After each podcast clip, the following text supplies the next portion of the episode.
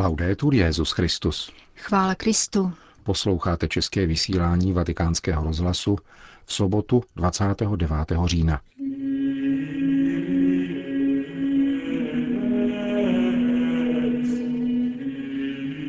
V Madridu se dnes konala beatifikace čtyř benediktínů zavražděných z nenávistí k víře za španělské revoluce. Katolicko-luteránská připomínka reformace je historický moment, soudí kardinál Parolin v rozhovoru, který poskytl před nadcházející cestou papeže Františka do Švédska. To a mnohé další uslyšíte v našem dnešním pořadu, kterým provázejí Jana Gruberová a Milan Glázer.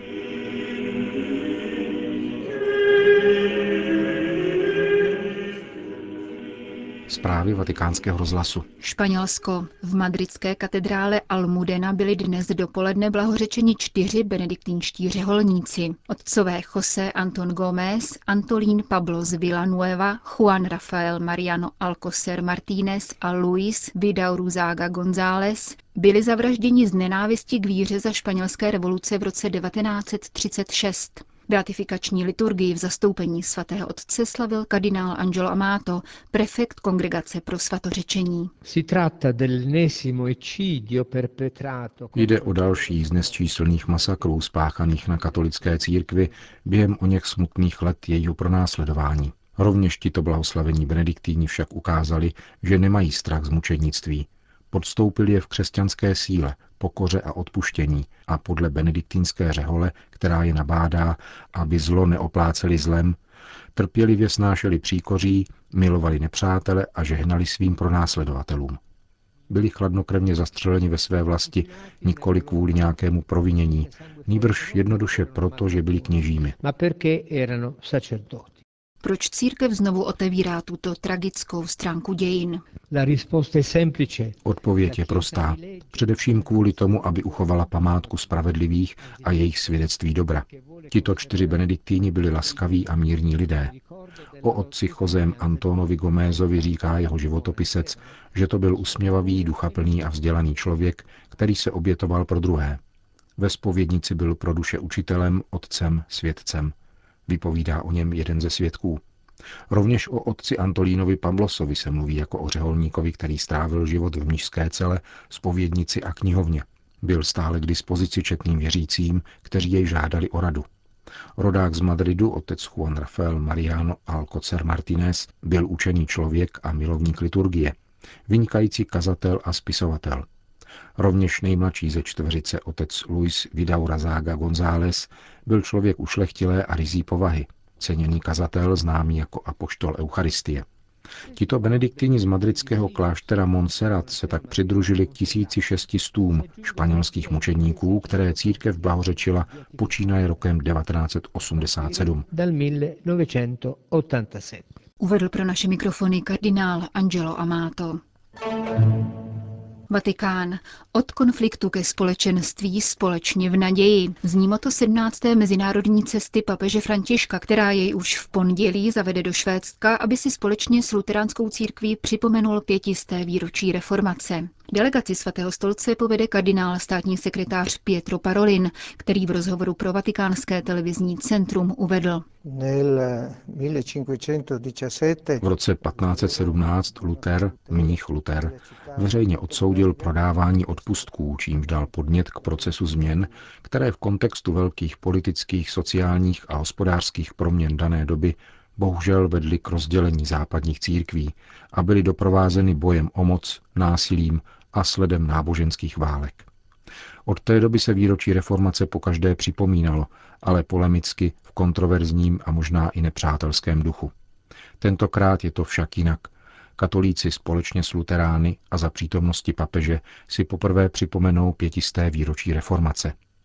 Opravdu si myslím, že lze mluvit o dějném okamžiku, o mezníku na cestě smíření, o společném hledání jednoty mezi církvemi a církevními společenstvími – tento důležitý moment je plodem dialogu, který se rozvinul v posledních 50 letech, počínaje podněty druhého vatikánského koncilu.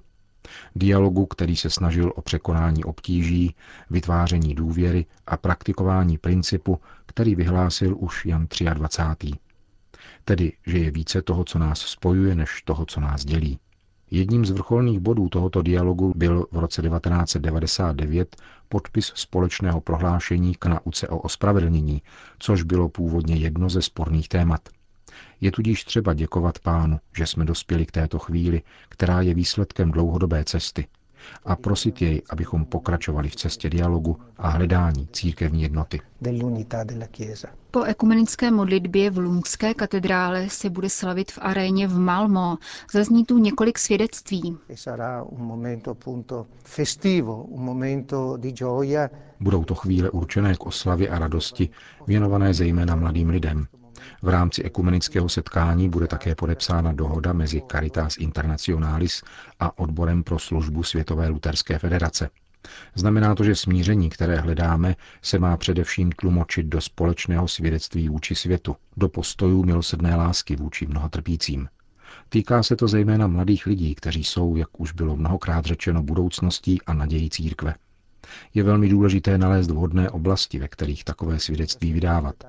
Domnívám se, že solidarita s posledními a ochrana našeho společného domu jsou odvětví, kde lze vykazovat účinné a seriózní úsilí.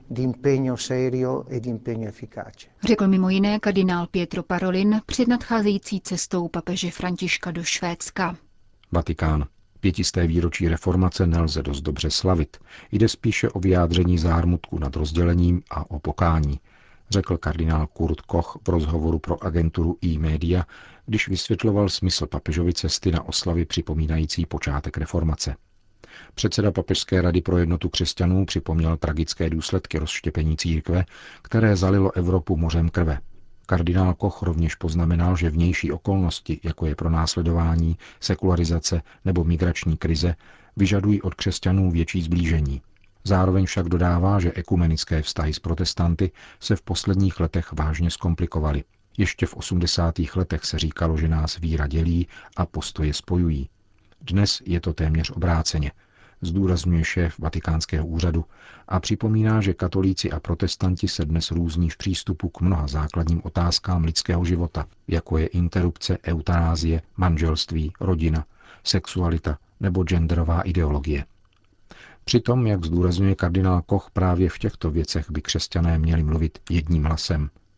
Předseda Papežské rady pro jednotu křesťanů připomněl také význam vatikánské deklarace Dominus Jezus z roku 2000, která vyvolala mnoho nedorozumění. Říká se v ní totiž, že protestantská společenství nejsou církvemi ve smyslu, jak tomu termínu rozumí katolíci. To ovšem neznamená, že nejsou církevními komunitami, zdůraznil kardinál Koch. Podle jeho názoru je tento dokument pozváním zahájení dialogu o konceptu církve, což je téma, které nadále představuje závažnou překážku na cestě k jednotě. Irák. Modlitba za mír v Iráku doprovázela návštěvu chaldejského patriarchy v šesti křesťanských vesnicích, nedávno dobitých a osvobozených z rukou džihadistů tzv. islámského státu. Arcibiskup Luis Sako potvrdil, že lidé vyhnaní ze svých domů před dvěma lety touží po návratu, ale k tomu je nutné zajistit bezpečnost. Jak řekl chaldejský patriarcha pro vatikánský rozhlas, oblast, kterou navštívil, je svatou zemí Iráku. Ztráty jsou nesmírné. Myslím, že 30% těchto míst je naprosto zničena. Kostely jsou spálené, zdevastované a sprofanované. Jsou v nich protikřesťanské nápisy a podobně. Nebyly však zbořené a to je velmi důležité. Osvobození své rodné vlasti přijali křesťané s ohromnou radostí. K tomu, aby se tam lidé mohli vrátit, je ale třeba očistit terén od min a nevybuchlé munice, posoudit stav domů, zjistit, zda v nich bude možné bydlet. Ani my jsme se nemohli dostat na všechna místa. Džihadisté vykopali pod městečky mnoho tunelů, které jim sloužily jako úkryty a sklady zbraní. Také ty je nyní nutné přeskoumat. Lidé se chtějí vrátit domů, ale je potřeba zaručit jim bezpečnost. A válka přece ještě neskončila. Klíčovou věcí je nyní boj o Mosul. Říká bagdátský patriarcha arcibiskup Luis Sako. Jak dodává, příští rok bude v Iráku vyhlášen za rok ekumenických a mezináboženských modliteb za mír, odpuštění a pokojné soužití. Bamberg. Arcibiskup severobavorského Bamberku Ludvík Schick se ohradil proti takzvaným hororovým klaunům, tedy módě, která se ze Spojených států amerických rozšířila do Evropy. Brutálně maskovaní klauni straší kolem jdoucí a ohrožují je, přičemž lze očekávat, že budou mimořádně aktivní zejména o vigílii slavnosti všech svatých. Arcibiskup Šik, citovaný agenturou KNA, v Bamberku prohlásil, že církev 1. listopadu slaví víru v člověka. Podle jeho slov jsou svědci lidé, kteří naplnili pravou přirozenost člověka a ukazují jeho skutečnou tvář. Německý biskup proto označil za nepochopitelné a perverzní, že se někdo v předvečer svatrušních svátků převléká do hrůzných cárů a nasazuje si masku, aby kolem sebe šířil děs, škodil druhým na těle i na duši, ohrožoval lidská obydlí a sociální prostředí. Slavnost všech svatých staví do středu pravý obraz člověka, který byl stvořen podle božího obrazu, jeho dobré vlastnosti a potenciál. Každému člověku byla dána schopnost činit dobro a upustit od zla, poznávat pravdu a podle ní jednat, vítězit nad lží a klamem a nasazovat se pro dobro, řekl bamberský biskup Ludvík Šik.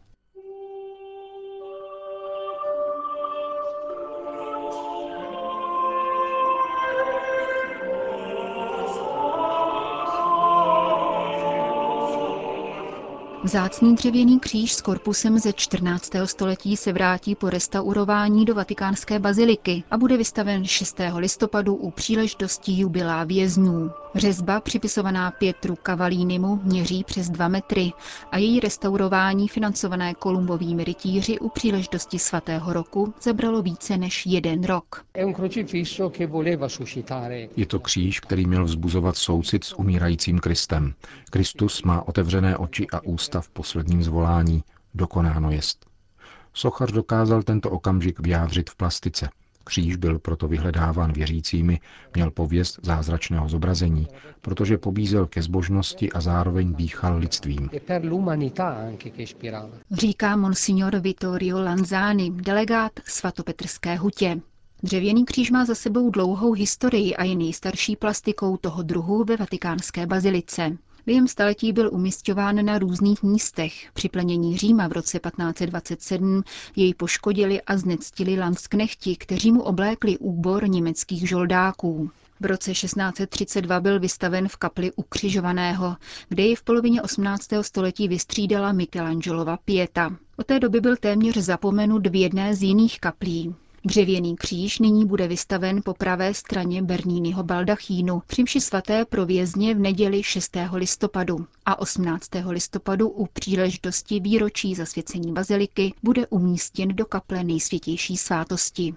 Řezba na sobě nesla devět vrstev nátěrů, které zakrývaly původní polychromii. Restaurátorům se podařilo obnovit původní plasticitu asi z 90%. Hovoří Lorenza D'Alessandro, která spolu s Georgem Capriotym vedla restaurační práce. Podařilo se nám obnovit původní polychromii, což není vždy možné a proto se často práce na takto starých dílech zastavují dříve. Zároveň jsme zjistili, že na hlavě byla původně trnová koruna, protože jsme našli drobné prohlubně, za které byla přichycena. V 19. století byla tato koruna nahrazena provazovou, kterou jsme odstranili a nahradili imitací původní trnové koruny. Vybrali jsme k tomu korunu z takzvaného Kristova trnovce, keře běžného ve středomorské oblasti.